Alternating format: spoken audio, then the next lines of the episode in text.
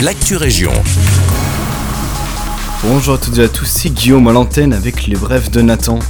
Aujourd'hui, nous fêtons un anniversaire, celui de la piscine de Braine-l'Alleud qui fête ses un an. Un an donc, elle a ouvert ses portes au public. Sur Facebook, Geoffrey Matagne a tenu à féliciter les équipes qui font vivre la piscine. Le bourgmestre remercie les maîtres nageurs, les équipes d'entretien et le service administratif pour leur boulot.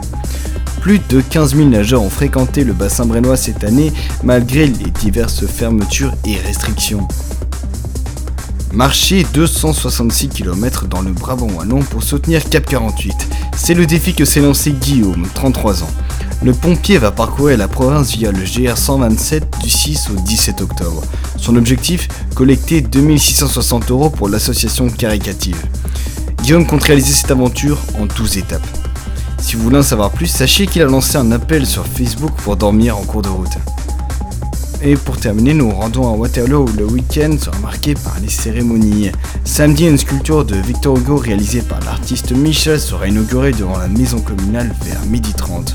En même temps, un hommage sera rendu à l'échevin Yves van der Kreuzen disparu il y a un an. Ensuite, demain, ce sera la remise des prix. 21 personnes recevront quelque chose pour la tombola de l'action Restez chez nous. Une action qui vise les commerces locaux durant la crise sanitaire. La remise des prix, c'est donc à 15h sur l'esplanade Wellington. C'est déjà tout pour l'actu région. Je vous remercie pour votre écoute et il me reste à vous souhaiter une très belle journée.